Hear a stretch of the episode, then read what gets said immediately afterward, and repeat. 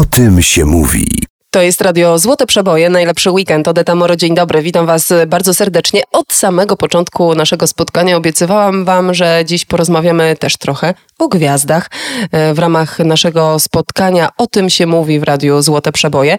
No i e, mam osobę, która jest najlepiej e, poinformowana. Alicja Szewczyk. Dzień dobry, witam Cię bardzo serdecznie. Pełniąca obowiązki redaktor naczelnej magazynu Gala. Alicjo, jesteś ze mną? Dzień dobry. Jestem, jestem dzień dobry. Bardzo mi miło gościć w Państwa domach i debiutować na radiowej antenie.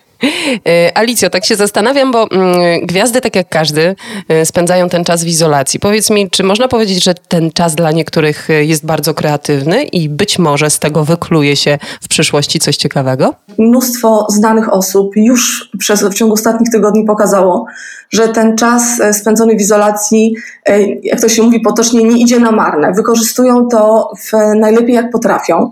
Tutaj takim chyba świetnym przykładem jest Maciek Dowbor i Anna Koroniewska, którzy swój prywatny czas poświęcają nie tylko na zorganizowanie domówek, które zaczęły się bardzo, bardzo spontanicznie, a teraz gromadzą ogromną rzeszę ludzi. Codziennie od poniedziałku do piątku u nich wieczorem na ich kanale na Instagramie. E, Kasia Cichopek z mężem Marcinem Hakielem, świetnym tancerzem, e, odpalili, mm, odpalili platformę, na której można się uczyć e, wirtualnie oczywiście tańca. Myślę, że takie lekcje jeden na jeden od Marcina Hakiela to jest naprawdę spora gratka. Najnowsza gala to nie tylko gwiazdy, ale też mm, spojrzenie na modę. Bardzo długo wszystkie sklepy były zamknięte. Nie robiliśmy zakupów tak, jak robiliśmy je wcześniej. E, ale zastanawiam się, bo wy w gali, najnowszej gali, zastanawiacie się nad tym, czy moda będzie jeszcze potrzebna. E, to jest pytanie, na które tak naprawdę chyba na tym etapie jeszcze nikt nie zna odpowiedzi. E, kiedyś mówiło się żartobliwie, że diabeł ubiera się u Prady. Teraz wiemy, że diabeł jeszcze długo nie będzie się ubierał u Prady, bo Prada przestawiła wszystkie swoje fabryki na szycie maseczek i odzieży ochronnej dla pielęgniarek.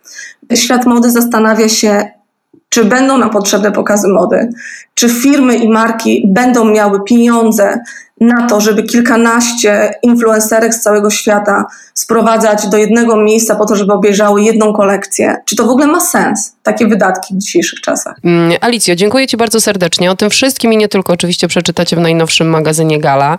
Y, do usłyszenia za tydzień. Nie uważaj na siebie, proszę. Dziękuję, pozdrawiam serdecznie. O tym się mówi.